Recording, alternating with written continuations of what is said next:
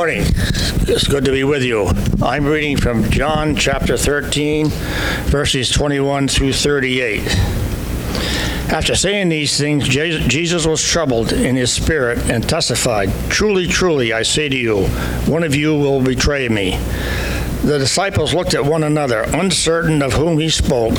One of his disciples, whom Jesus loved, was reclining at table at Jesus' side. So Simon Peter motioned to him to ask Jesus of whom he was speaking. So that disciple, leaning back against Jesus, said to him, Lord, who is it? Jesus answered, It is he to whom I will give this morsel of bread when I have dipped it. So when he had dipped the morsel, he gave it to Judas, the son of Simon Iscariot. Then after he had taken the morsel, Satan entered into him. Jesus said to him, What are you going to do? Do quickly. Now, no one at the table knew why he said this to him.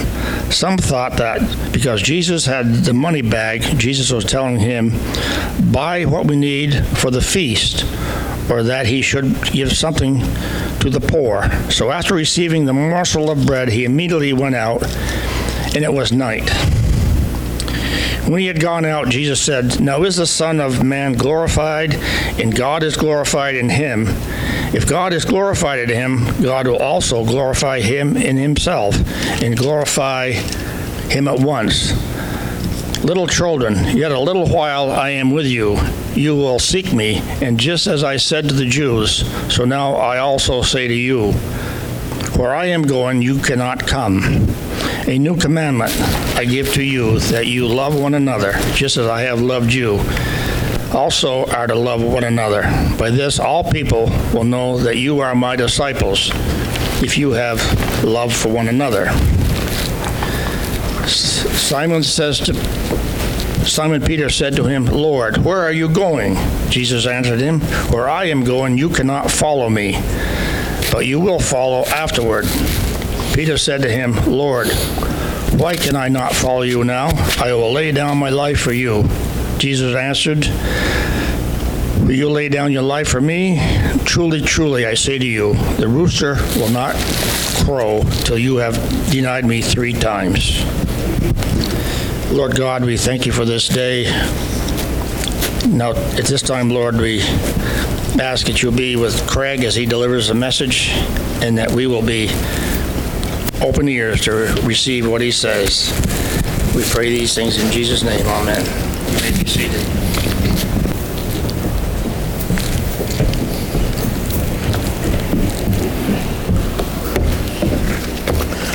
Well, please open your Bibles to where we just read, to John chapter 13. We'll want to make reference there. And uh, I want to send you greetings from Christ Memorial Church in Williston from the Net Center for Church Planting and Revitalization. I'm happy to be here with you this morning. It's my honor to be here. So let's look to the word of the Lord together. And I know we just prayed. Let me just ask you if you would indulge me to pray one more time. Let's pray. Our Father, we pray that your Spirit would be at work despite the obstacles that are present in us because of our sin that you would grant hearing and change, change of heart, change of mind, so that we conform to Jesus Christ in the way that He lays out for us, in the way that gives glory to Him and to you. And we ask, Lord, in Jesus' name, amen. Well, I'll tell you, I was at a wedding yesterday. I wasn't performing it, I was just there in the audience, and you know, as I go to weddings over the years, I, I find out that they get harder for me because I listen to what the preacher is saying very intently, and I realize you're talking about some hard stuff. Uh, you know, when we're doing marriage counseling with these young guys, this young man was only 23 years old, you know, just a kid in my mind. And but uh, we counsel them and we try to help them, and we try. It was, it's almost like we try to talk them out of it. We don't really want to talk them out of it. We we like them to be prepared because they are so enamored of the idea, I'm going to get married, it's going to be great, and we like them to say, well, yes, it's going to be great. Um, but there's a little more to it than it being great, uh, but it is great. Um, it's hard, but it's worth it. And so when I come away from weddings like the one I came away from yesterday, I'm, I'm not as pumped up as I used to be sometimes because uh, I hear those words more soberly. But I do come away saying, God, give me grace. That's exactly who I want to be, what that preacher was talking about, the husband that I want to be. Now, I don't know why we're talking about marriage this morning. It's because Jesus, in the passage that's been read and in the verses that precede, is actually showing us how it's hard to enter into the kingdom of heaven. He's showing us that it's great and it's worth it, but it, it's not all that one might imagine. One must look at it carefully and rather count the cost of entering the kingdom of heaven. In the passage that we've read here, Jesus is predicting, showing what the kingdom of heaven costs anybody who enters it. And we're, we're being shown another way of saying that is the path that Jesus is on, and it's right about here that Jesus' own path is starting to get costly. So I'm wondering about you this morning. You're maybe wondering why you're here. I wonder if you've ever considered how painful the path of Jesus was for him. But I'm not wondering that so that you would feel sympathy. I'm wondering if you've considered how painful the path of Jesus is for his followers. And if you'd like to know how to walk that painful path after Jesus and what that looks like, would you be interested to know why it is that this painful path belongs to you as a believer and what it means for you if you're not on that path. I think this passage can help you to see it.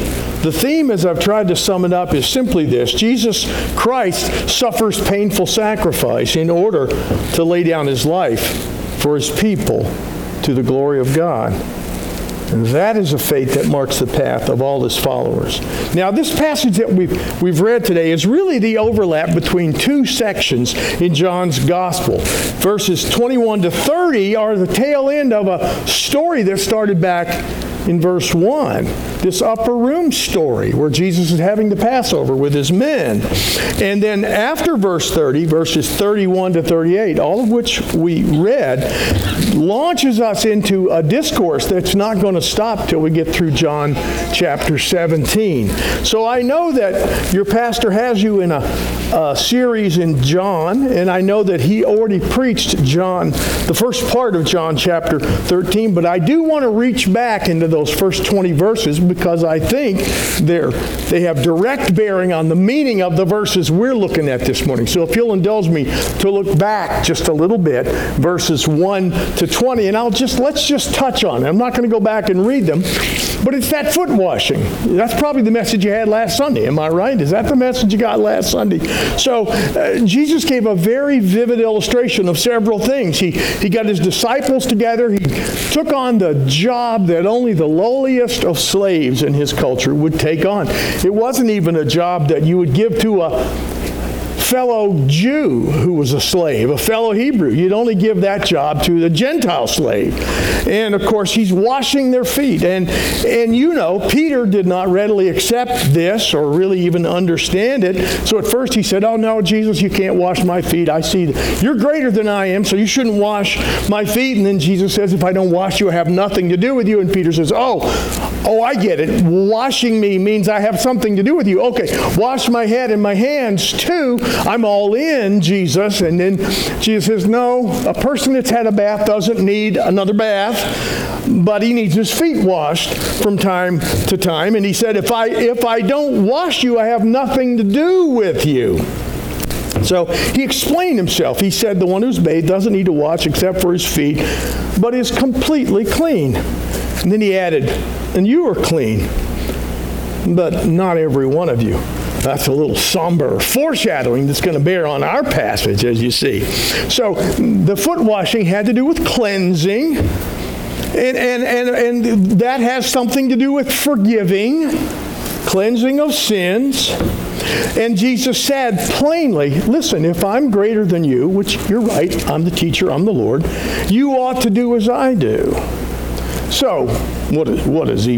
You ought to wash each other's feet? Yes, it's, it's a multi level metaphor. You ought to take the posture of a servant toward one another, like I take the posture of a servant toward you.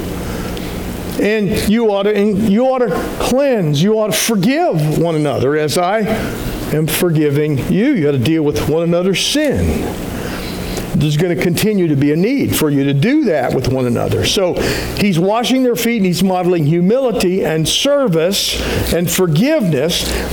So, but what's the message there? It's that they must live as Jesus lived right? They must do what Jesus did. You must live as I lived. Believers imitate Jesus in this regard. Believers are identified with Jesus. We go the way he goes. And he's trying to tell them and show them his path.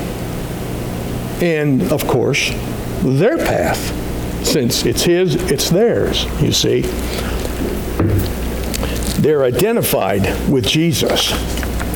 Now, in that, in those verses, which we, we haven't reread, Jesus gives a, a little foreshadowing, right? You are clean, but not all of you. And then he says again, he quotes from Psalm 41 when he says, Even my close friend in whom I've trusted, who ate my bread, has lifted up his heel against me. You remember him saying that? Does that ring a bell? I'm going to ask you to indulge me as I turn back to Psalm 41. I'm not going to pull a bait and switch and preach that psalm, although that would be fun. Um, it's a great, it's a great psalm. But Jesus quotes from it, and you should know that whenever Jesus quotes from a psalm or someplace in the Old Testament. It's a little bit like when my wife transplants a plant. You, you pull up not just the plant, but a great deal of the soil that's around it and bring it over. So when you get even a little snippet of a verse, the whole context is being invoked by Jesus. Psalm 41, the whole thing, speaks of Christ. It's, it's prophetic. David's the author. David portrays and typifies Jesus Christ. Listen to these words. They speak of Christ. Blessed is the one who considers the poor, Psalm 41. In the day of trouble, the Lord delivers him. The Lord protects him and keeps him alive. He is called blessed in the land.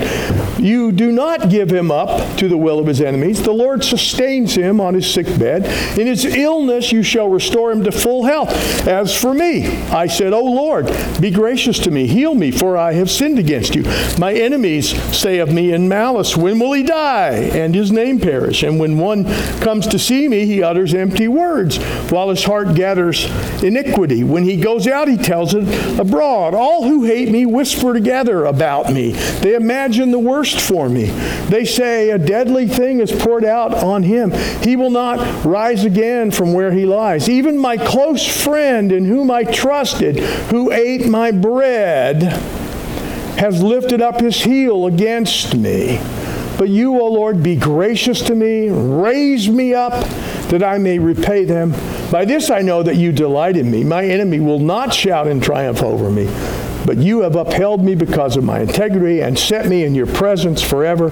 Blessed be the Lord, the God of Israel, from everlasting to everlasting. Amen and amen. So, here's David in his typological portrayal of the Messiah, crying out to the Lord that God would save him from his enemies and not let them triumph over him and not let them raise him up from where he lays stricken. These events are a forward looking prophecy. They show us the Savior. Jesus is the one whose enemies wanted him to die. Jesus is the one upon whom a deadly thing was poured out. This speaks of his coming death on the cross. And the plea of David that God would raise him up from the sick bed so that he could pay back his enemies, it's the plea of Jesus that God would raise him from the dead. And it's done in anticipation of his final judgment upon the wicked. Because Jesus is the one in whom God delights. Jesus is the one whom God upheld in his integrity. He is the one whom God will set in his presence forever. It's easy to see those things. But for all those things to take place, Jesus must also be the one who speaks these words from verse 9 in Psalm 41 that Jesus took and spoke in the upper room. Even my close friend, in whom I trusted, who ate my bread, has lifted his heel against me.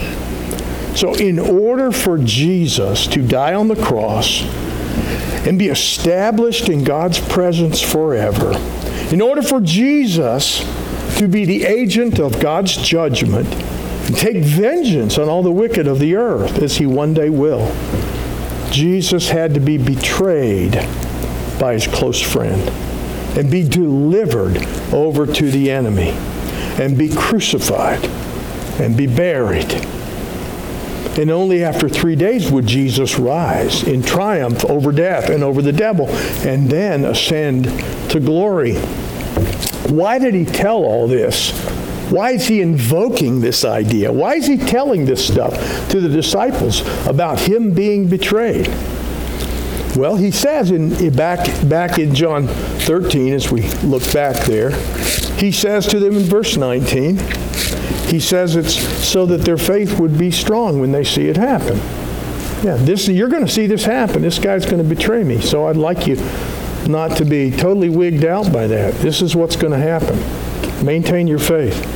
And so that their their mission would be formed by what they'd seen because what God sent Jesus to do once for all as a unique Savior would nevertheless shape what his followers would do as he sent them out to make disciples. That's in verse 20. Truly I say to you, whoever receives the one I send receives me. Whoever receives me receives the one who sent me. He's saying, You are identified with me. You're just like me. You're my emissaries in the world. As it is for me, it'll be for you, in other words. So he wanted them to know that. As it is for me, so it'll be for you. Now we come to verse 21. All that's a backdrop. In verse 21, we, we hear this story that was just read to us of the betrayal. So it, it, the backdrop here is that this is a very intimate setting. You know, in that day and time, they didn't always recline at the table, but in, in by that day, uh, the Jews would recline at the table. I'm talking about laying down on the floor with a short table. You lay on your one side and you, on your left side, and you kind of reach over to the table, and you're around this table like in a circle. Uh, they would do that on formal and special occasions. That, that was the old tradition. They didn't always do it, but they would have on, at this meal. They're laying on the floor, and they're, it's very intimate. They're, uh, they're shoulder to shoulder. They're, they're right up against each other, and, and they're, they're sharing this meal together. The language is intimate. It says, it says, uh, the disciple whom Jesus loved, which we know to be a reference to John. It says he lay literally in the bosom of Jesus. He's leaned up against him, such that when, when Jesus says to them, he's troubled in spirit and he says, One of you is going to betray me. The other Gospels record a different perspective, but this Gospel writer records a perspective that the other guys looked over at John, who was particularly close to Jesus, and said, ask, ask him who it is. And so he leans over, he's right there, and he's leaned up against Jesus. He says, Lord, tell me, tell me who it is. And so Jesus tells him, well, it's the one that I'm going to dip this piece of bread in the bowl of whatever we're eating, and I'm going to give it to him. So he does it. He gives it to Judas. And then he says, what you're about to do, just go do it. Do it fast. Get it over with. And the others didn't actually hear that. We're learn, we learned from John. They weren't clear. Why did he send Judas out? Did he tell them to go to the store? What's, what's going on? Uh, but part of the takeaway from this is that intimacy with Jesus is no insulation against these hard things. This is a hard thing that's happening to Jesus and frankly to the other guys. One of the 12 is a traitor, stabbing him in the back. Now, when you get through that scene, after these things, uh, as soon as this is over, when Judas had gone out, you pick up in verse 31, and this launches a whole discourse that Jesus is going to, a series of discourses, if you will, from here all the way through chapter 17. But we're only looking at verses 31 to 38. Jesus is doing a little teaching here because it says, when he had gone out, Jesus said, verse 31, Now is the Son of Man glorified, and God is glorified in him. If God is glorified in him, God will also glorify him in himself and we'll glorify him at once. So all this is announcing to us that Jesus is the Messiah. John's whole gospel is insisting that Jesus is the Messiah. And he says, now the hour has come for him to be glorified and for the Father to be glorified on account of him and for the Son to be glorified in the Father. It's all mixed up in a Trinitarian kind of a way. But when Jesus says this, time for me to be glorified, he's invoking Old Testament ideas about the Messiah that were predicted. You don't have to turn, but uh, Isaiah chapter 49, verse 3. And he said to me, You are my servant Israel, in whom I will be glorified. That, that prophetically points us right to Christ. The nation of Israel didn't glorify God, but Jesus, the true Israel, he's about to glorify God. He's about to really glorify God. In Daniel chapter 7, uh, famous verses, Daniel's vision in, in verse 13. Again, you don't have to turn. But Daniel writes, I saw in the night visions Behold, with the clouds of heaven there came one like a son of man. And he came to the Ancient of Days and was presented before him, and to him was given dominion and glory and a kingdom that all peoples, nations, and languages should serve him. His dominion is an everlasting dominion which shall not pass away, and his kingdom one that shall not be destroyed. Now is the Son of Man glorified. Jesus is invoking that memory. I'm the Son of Man. Now I'm about to be glorified. That sounds awesome. Glory and a kingdom. True Israel, glorifying God. So, how is Jesus going to do this? How is he going to bring this glory? How is he going to accomplish it? The answer is in verse 33, if you can hear it. Little children, yet a little while I am with you. You will seek me, and just as I said to the Jews, so now I also say to you, where I am going, you cannot come. That's a little cryptic, isn't it? Can you recall that earlier in John's gospel, if you've read it or if you remember some sermons, he said to the Jews that they would seek him and not find him. He said he was going somewhere that they couldn't come. Now, back in John chapter 8, he said these things to the Jews concerning his own death. And they kind of understood and they kind of didn't because they thought, is this guy going to kill himself? Is he suicidal? Is that what he's talking about? But there was actually a, a, a subtlety to Jesus' words. He's saying, You can't die with me. And you can't, he said to those Jews, you can't go to heaven with me. He said to them plainly, you will die in your sins. That's what he told the unbelieving Jews. You can't go with me. You're going to die in your sins. And here, he says the same thing, but there's a, a, a, slightly different subtlety in his words. There is subtlety in it, though. Jesus is going to glorify God and be glorified as he dies on the cross for his people. He is indeed talking about his death. Now is the Son of Man glorified. It's talking about Jesus' death. You can't come with me means I have to go to the cross alone. The disciples cannot go there for him. No one else can die for the sins of others, only the Messiah. Only the true Israel, only the perfect, sinless Lamb of God can be the sacrifice for sins. Only Jesus the Messiah can be the Passover lamb whose blood is shed so others are spared. Only Jesus the Messiah can be the lamb that's slain on the day of atonement, whose blood is shed to cover the sins of others. Only Jesus, the Messiah, can be the scapegoat on the Day of Atonement that's driven into the wilderness to die for the sins that have been laid on his head. Nobody can go there with Jesus. Nobody can do that for him. The disciples can't come. But here's where the subtlety comes in. Disciples, the disciples can't come where Jesus is going, not yet. Just a few verses, we're going to find out that they can come later. On account of Jesus, they can and will come later.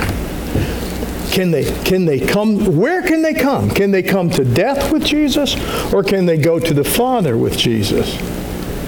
And the answer is yes to both of those things. After Jesus is glorified through his death on the cross, his followers can follow him. They will follow him. They'll follow him in death and in glory and eternal life. And Jesus has laid the groundwork for this meaning before he makes it plain. If you pick it up in verse 34, it starts to be more plain. I'm hoping you're connecting dots with me. Look at verse 34. A new commandment I give to you. Right on the heels of now is the Son of Man glorified. A new commandment I give to you that you love one another. Just as I have loved you, you also are to love one another. By this, all people will know that you are my disciples if you have love for one another. Now, that is not some random comment out of left field for Jesus. It pertains to what he's already saying. First of all, it's only a new commandment in a qualified way. That's not brand new news in the Bible. You should love one another. The law of God has always been summarized as supreme love for God and love for your neighbor, to love your neighbor as yourself. What's new is the new covenant arrangement under which this command is going to be followed because Jesus is going to inaugurate the new covenant in his blood and he will pour out the Spirit of God broadly on all of his people. They will enjoy a new power to love one another, truly from the heart. Their love for one another is going to amaze the world and it's going to provide a witness that they must be followers of Jesus. How else can you explain it? But I want you to notice the quality of this love as Jesus Jesus declares it. Jesus said, Just as I have loved you, you also are to love one another. Now that should just make you stop and think. What does that mean? Just as I have loved you. The short answer is that Jesus loves his people by suffering and dying for them. Jesus loves his disciples by humbling himself to serve them, by bearing their sins, by offering his forgiveness at the price of his own blood. That's how Jesus loves his disciples. And while his disciples cannot pay for their own sins, nor can they pay for the sins of others before God, they can and they must forgive the sins of one another and serve one another in ways that are costly to them. They cost dearly, even at the cost of their own lives.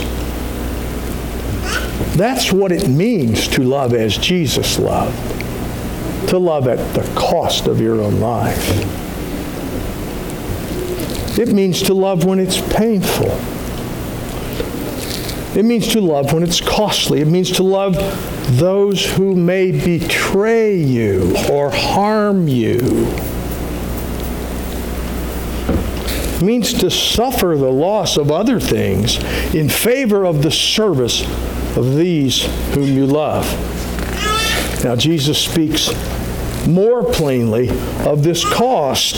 It comes out plainer when you get down to verse 36. Follow along in the text with me still. Simon Peter said to him, Lord, where are you going? Jesus answered him, Where I am going, you cannot follow me now, but you will follow afterward. Peter said to him, Lord, why can I not follow you now? I will lay down my life for you. Jesus answered, Will you lay down your life for me? Truly, truly, I say to you, the rooster will not crow till you have denied me three times.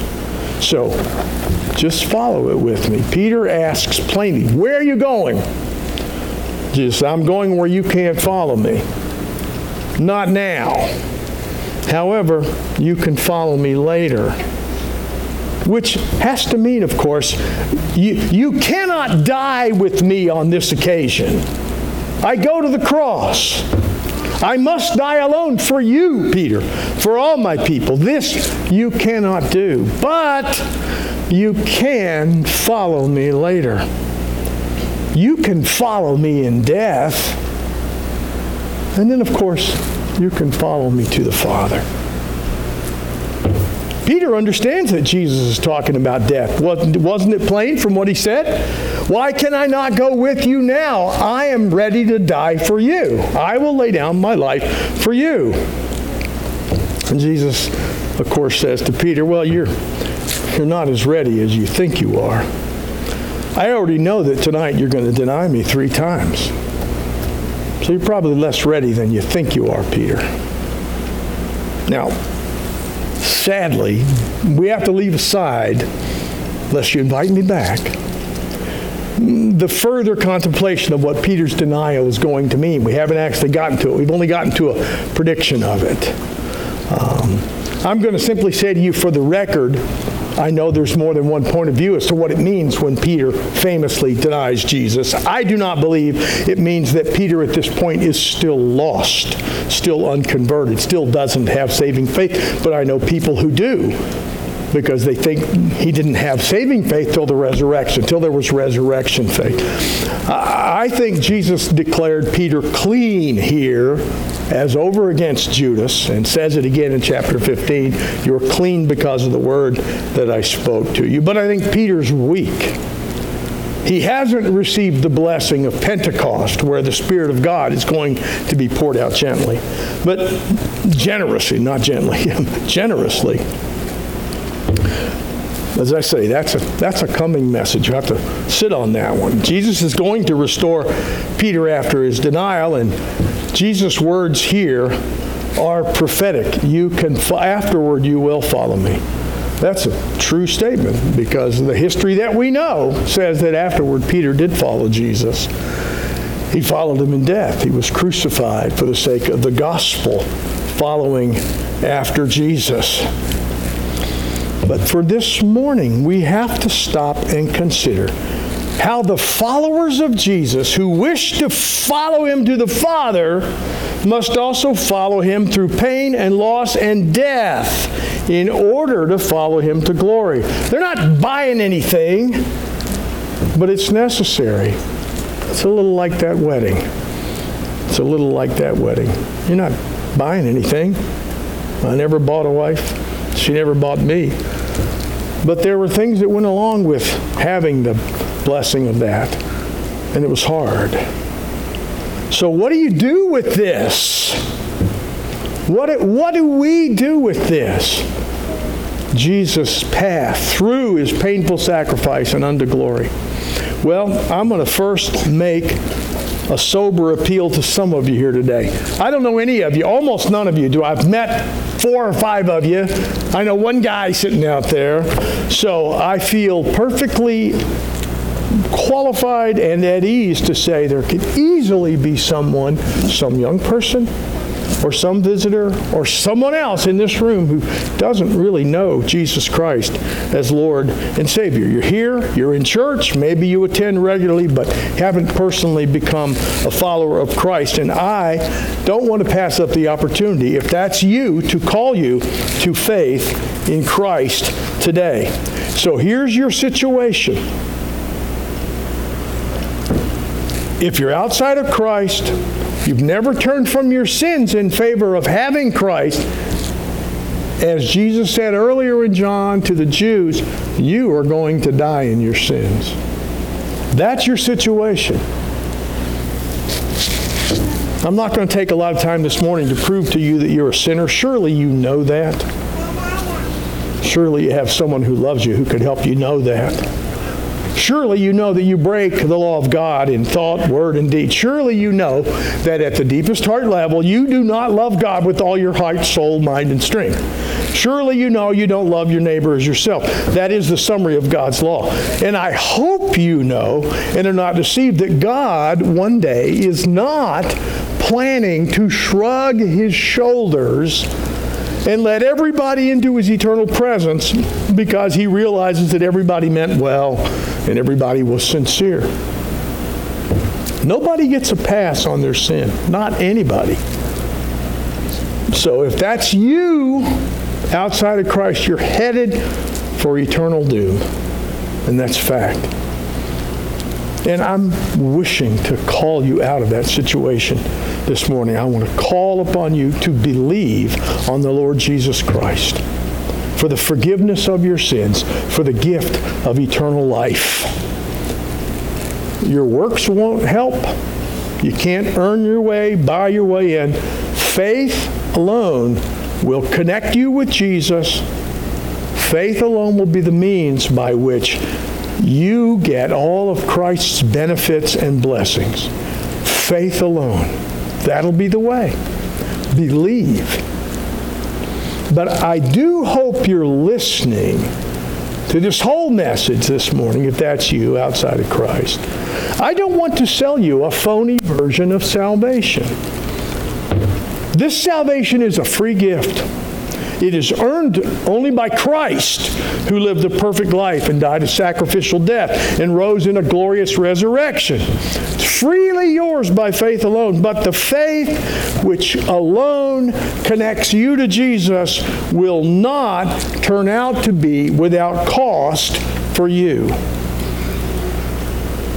Not the cost of a purchase, but a cost. It's the cost of a new life. To receive a new life from Jesus, your old life must be forfeit. You can't have your old life and your new life.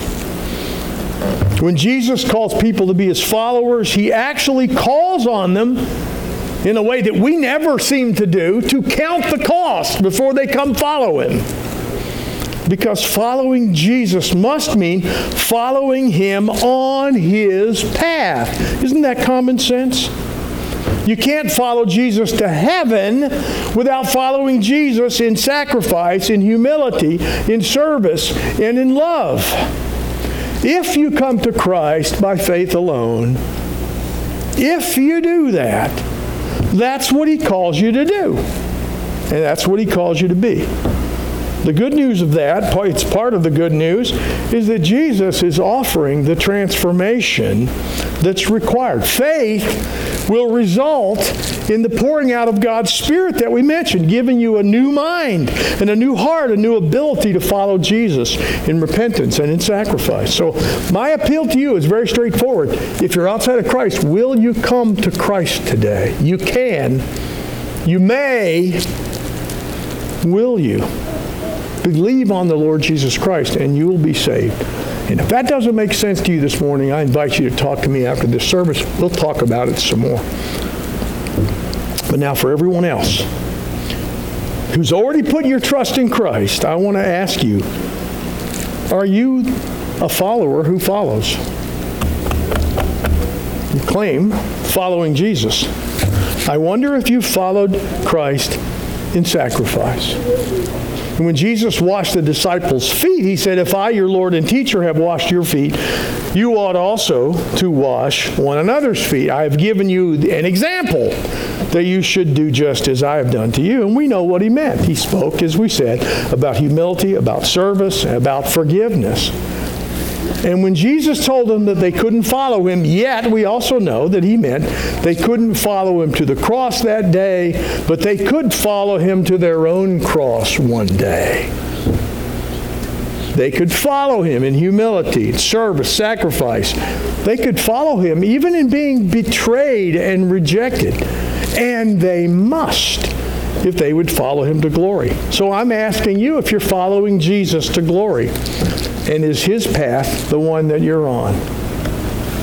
If you were to ask me what that looks like, I would say it looks like humble sacrifice in the church. The willingness to do the lowliest job and never to be recognized for doing it, for example. Now, I've found in my experience there actually is not a shortage of people who can be persuaded to do a lowly job in the service of the church. What there is a shortage of is people who don't need to be recognized and praised for doing that. It's one thing to volunteer to be a servant, it's another thing to be treated as nothing more than a servant. Most people do not have the stomach for that. If Jesus would literally wash the feet of the disciples, I ask, what would you do for them?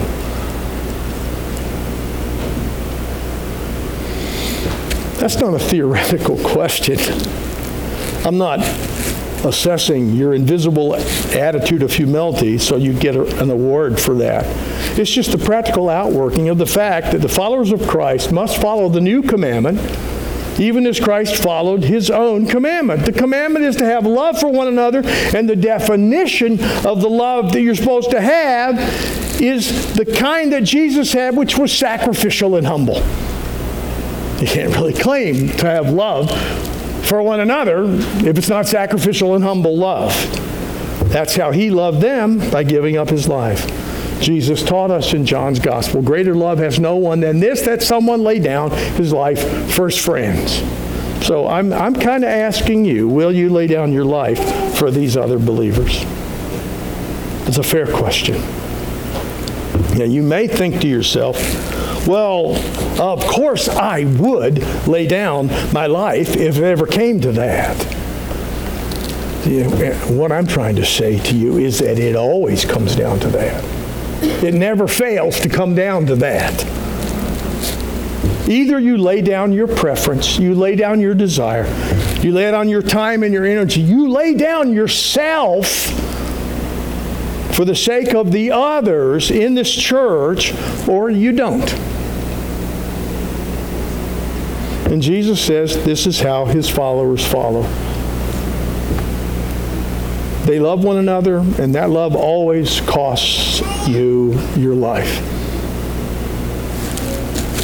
I would say it also looks, if you're on that path, what it looks like is your embrace of rejection. This could be more painful than some of what we just said. Jesus was very resolute in his journey to the cross, and we've seen right here in our passage what that journey cost him in part. It cost him betrayal, didn't it? Somebody who was close to him, close as a friend, close as a brother, an intimate companion, finally turned his back on him, stabbed him in the back. And we don't see Jesus getting all huffy about that sitting around saying to the other disciples, Can you believe that guy? I always knew he was a jerk. Uh, Jesus maintained his fellowship with that betrayer until the end, and then he let him go because off he went. While Jesus stayed the course of sacrifice. Judas rejected Jesus. Jesus stayed the course. And I'm wondering if you've come to accept that following Jesus will inevitably cost you the rejection and betrayal of other people. It is always true, as Jesus says in John, that the world hates him.